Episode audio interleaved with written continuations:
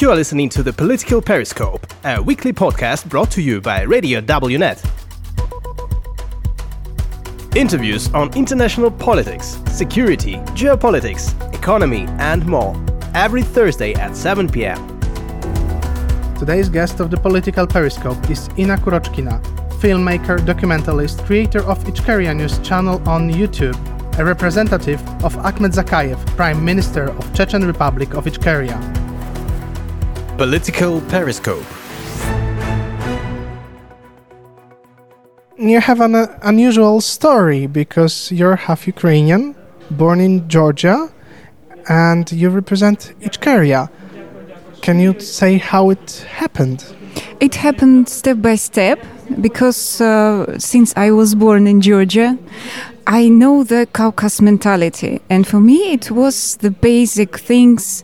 You know, we understand each other very good on Caucasus, and uh, you know, when I was 16, it was a tragedy in Tbilisi, well known, of uh, 9 April of 1989, when Russian soldiers killed Georgian women and Georgian girls and it was such a shock for me because, as half Russian, I didn't expect never such a crime that soldier could, you know, kill Georgian girls or Georgian women, and they did it like uh, President Zelensky told after Bucha, he told that they did it like with uh, great taste, you know, they they wanted to kill.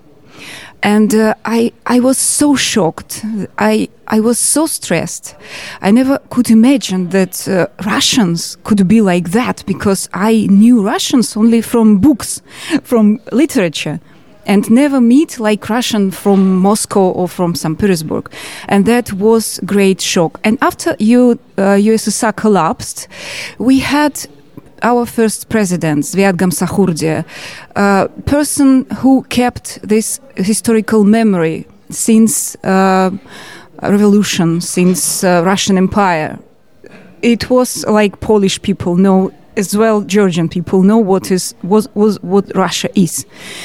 So he was our first president, and we were proud. And me, as Ukrainian and half Ukrainian, half Russian, I was pri- proud of my first president, Zviad Gamsakhurdia. But as we understood, suddenly he was threatened from Kremlin if he couldn't sign new the United Empire agreement, the troops will move into Tbilisi, into Georgia. Of course, he denied this, and uh, immediately, all this army, who was based near Tbilisi, near Georgia, and even from mm, Azerbaijan, they went to Tbilisi, and it was and started war.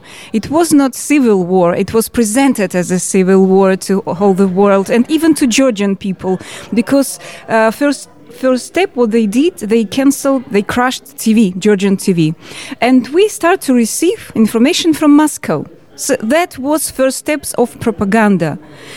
And uh, even you know very well known journalists from moscow presented themselves as liberals and democrats. They came to georgia and started to make their propaganda. That Zviad Gamsakhurdia was crazy he was nationalist he was uh, despot and uh, so it, it, was the the propaganda and uh, he started to make pr for KGB guy, Eduard Shevardnadze, and for mafia guy, Jaba Ioseliani. So after that started the, mm, you know, it was the hell in our country.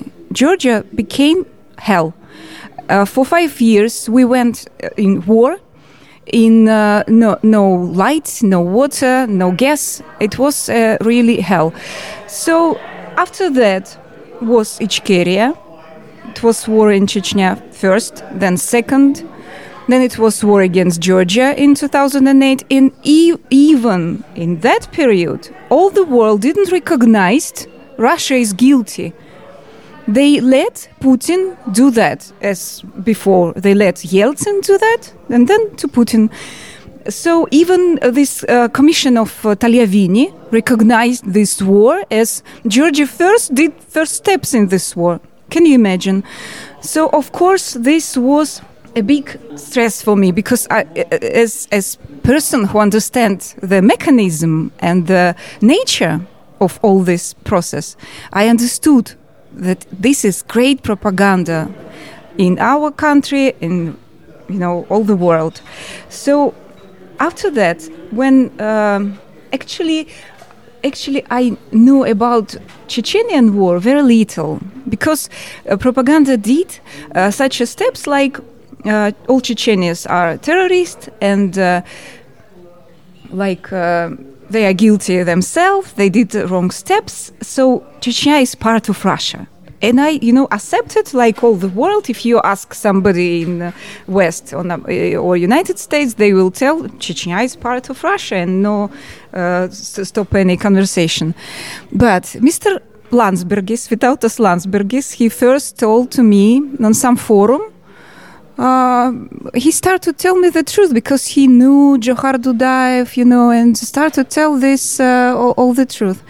And when I understood, the truth, I start to ask my colleagues, Russians, what do you think about that? And all these people, or journalists, all journalists, or politicians from Russia, even liberals, even opposition to Putin, start to tell, no, no, no, no, Chechens are terrorists.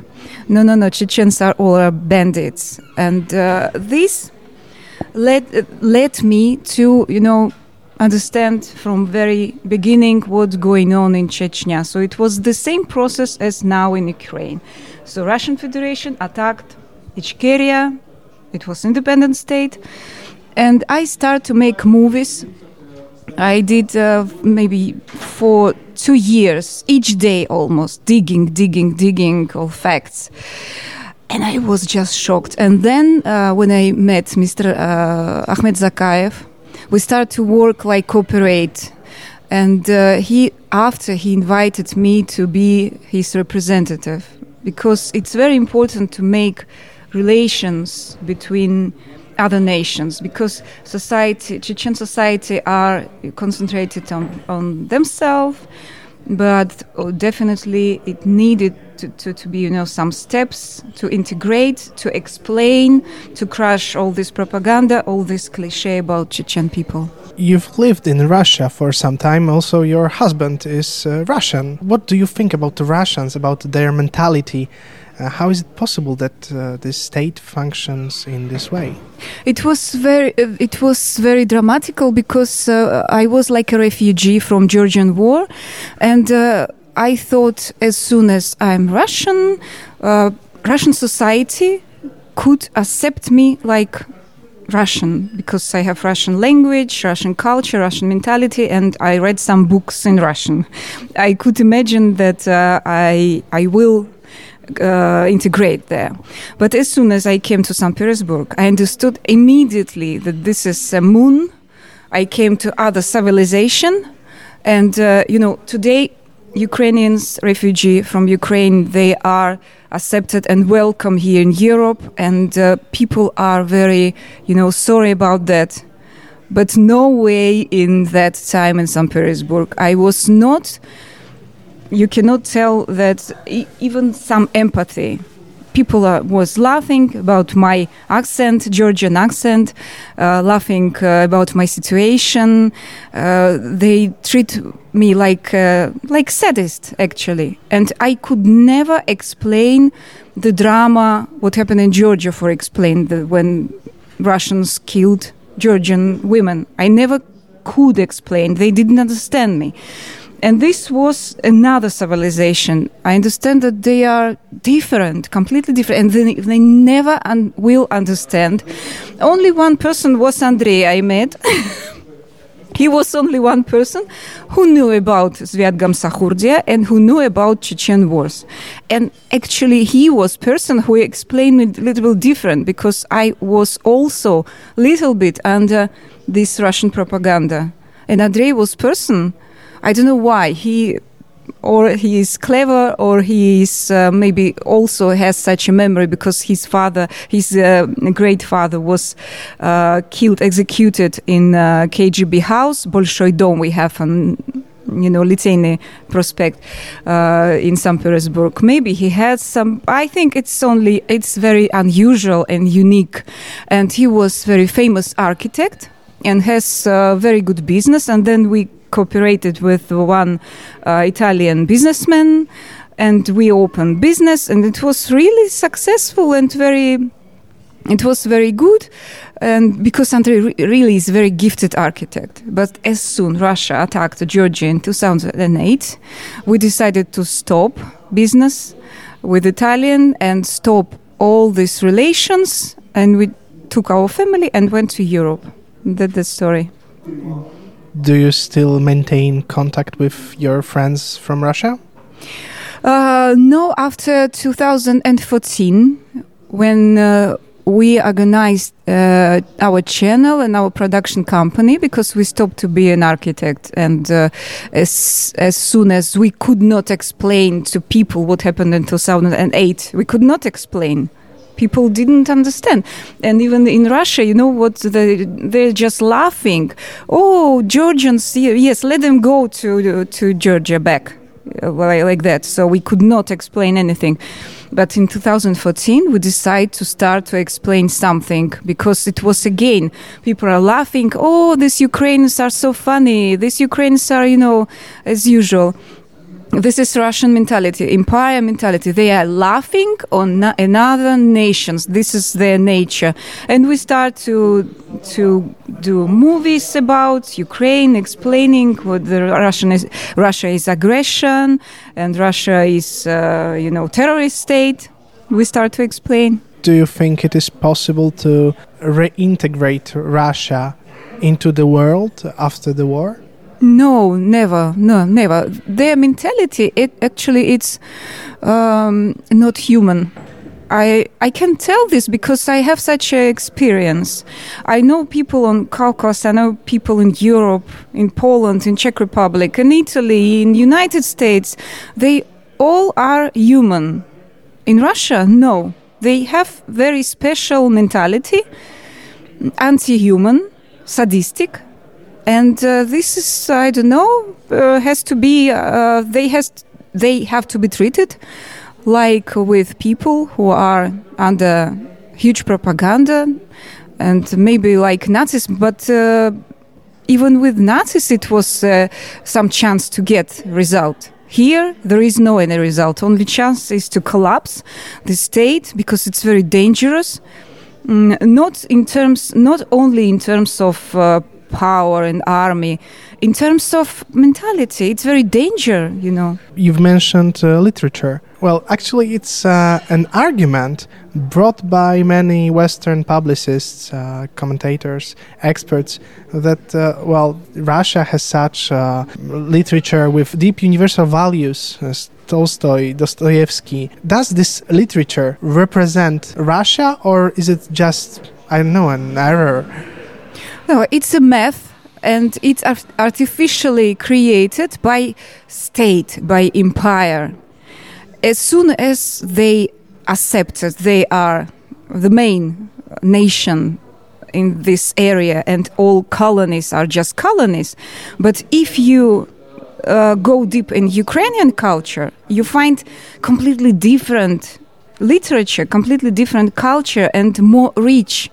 But as soon they are were colony of this empire, they could not uh, develop like uh, you know great culture. But if you make this you know opposite way, imagine that Ukraine was center of empire, you will understand. You would understand that Russian culture is more rich and uh, it, it, had to be more chances to be great literature than this, you know, Dostoevsky. Because if you go deep in Dostoevsky, it's just uh, it's perverse.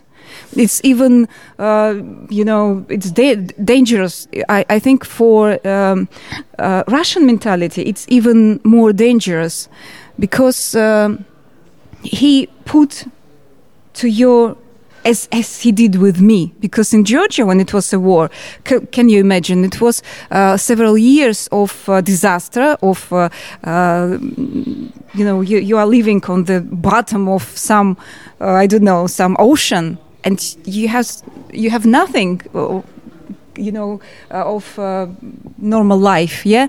And I started to read Dostoevsky and it was such a bad step it was you know after after that and Andrei took maybe several years to uh, treat me opposite way because it's uh, feelings of very bad feelings of I don't know self you're self-eating self-eating.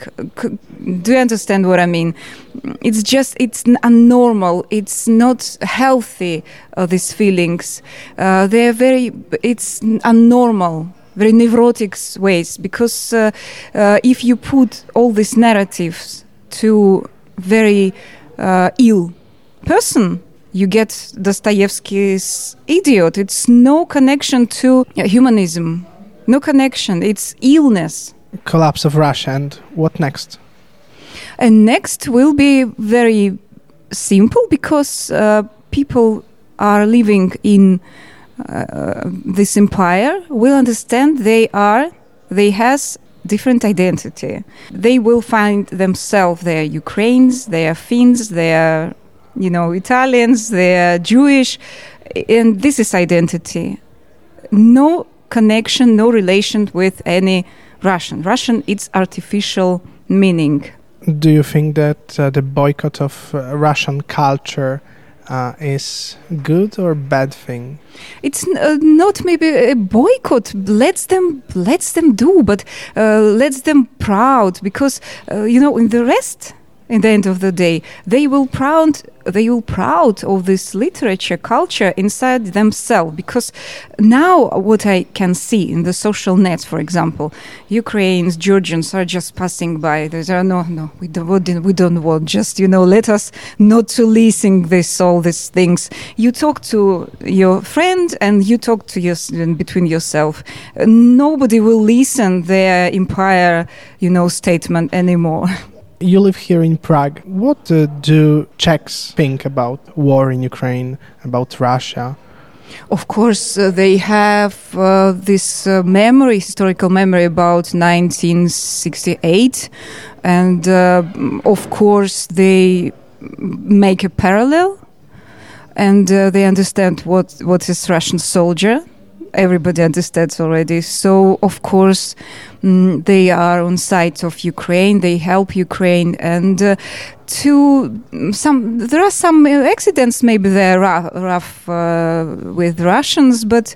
Mm, it's different different mentality. It's different nature. Nobody wants to be rough with somebody or even with russia only if russian sti- starts to you make uh, himself you know proud of uh, his very great empire. It's um, if if they do like this of course they have answer from czech uh, persons from Czech people, but uh, otherwise, all all the world can uh, live in in peace and normal relation unless Russian is coming. Do you think that Russian mentality and Russian culture is a part of European culture and European mentality?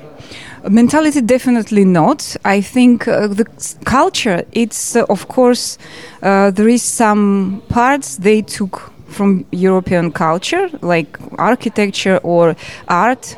They took all from Italian or European and German and Polish, or they brought or French. It's artificial and took from other cultures. This is talking about culture, but mentality, it's no, it's uh, Asian. It's coming from Orda, in no relation with uh, all this, you know, uh, honor and uh, some uh, understanding about way of relations. No, it's uh, absolutely different mentality. It's no connection with European. Thank you very much. Thank you very much. This was the Political Periscope. The podcast is released every Thursday at 7 p.m.